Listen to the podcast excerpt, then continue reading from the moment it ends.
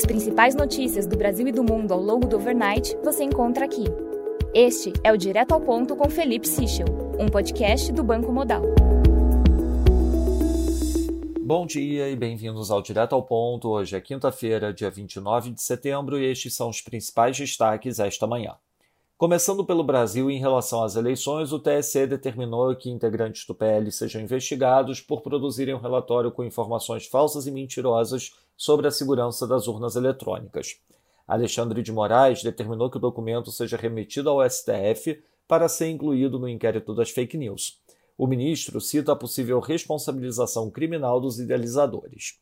Segundo o Estadão, Valdemar da Costa Neto, presidente do PL, não tem escondido de pessoas próximas a insatisfação por ter contratado o voto legal. Sobre a política fiscal de 2023, segundo a CNN, economistas ligados à campanha de Lula têm debatido um modelo de âncora fiscal baseado em metas de superávit que contenham uma banda de modo que elas possam variar a depender do contexto econômico nacional e internacional. Já segundo o valor, em encontros reservados com participantes do mercado financeiro nos últimos dias, Geraldo Alckmin tentou reforçar que um possível governo Lula teria credibilidade, estabilidade e previsibilidade. Passando para o setor internacional, no Reino Unido, o secretário-chefe do Tesouro, Chris Philp, afirma que intervenção do BOE ontem teve o efeito desejado e discorda de comentários do FMI. Sobre a crise energética na União Europeia, segundo oficiais, o bloco estuda alternativas ao benchmark de preço do TTF holandês. Já a Reuters indica que o governo francês estuda cortes de energia em diversas regiões do país por períodos de até duas horas. Os cortes seriam rotativos entre regiões. Na zona do euro, o Ren indica que o Banco Central Europeu ainda precisa de altas significativas dos juros nas próximas reuniões e que a taxa neutra deve ser atingida em dezembro. Já o Decos afirma que o QT pode causar estresse em certas partes do mercado com redução de liquidez, mas que ainda assim o Banco Central pode decidir iniciar a redução do balanço antes do antecipado pelo mercado.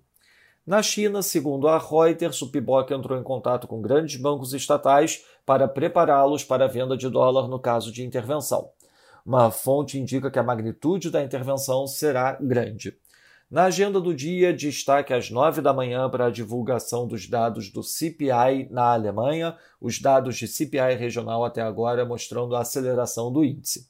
Às 9 e meia da manhã teremos a divulgação do PIB nos Estados Unidos, às duas e meia da tarde o resultado do Tesouro Nacional aqui no Brasil e ao longo do overnight os dados de mercado de trabalho no Japão, bem como os dados de Manufacturing PMI oficial da China. Nos mercados, o dólar index avança 0,54%, destaque para a desvalorização do dólar australiano, que cai 0,89%. Nas moedas de economias emergentes, o peso mexicano desvaloriza 0,27%, enquanto o ramo sul-africano desvaloriza 0,49%. Já no mercado de juros, o título americano de 2 anos abre 9 basis points, enquanto o título de 10 anos abre 11 basis points. No mercado de juros europeu, o Schatz título alemão de 2 anos abre 8 basis points, enquanto o Bund título alemão de 10 anos abre 13 basis points. Na Itália, o BTP de 2 anos abre 4 basis points.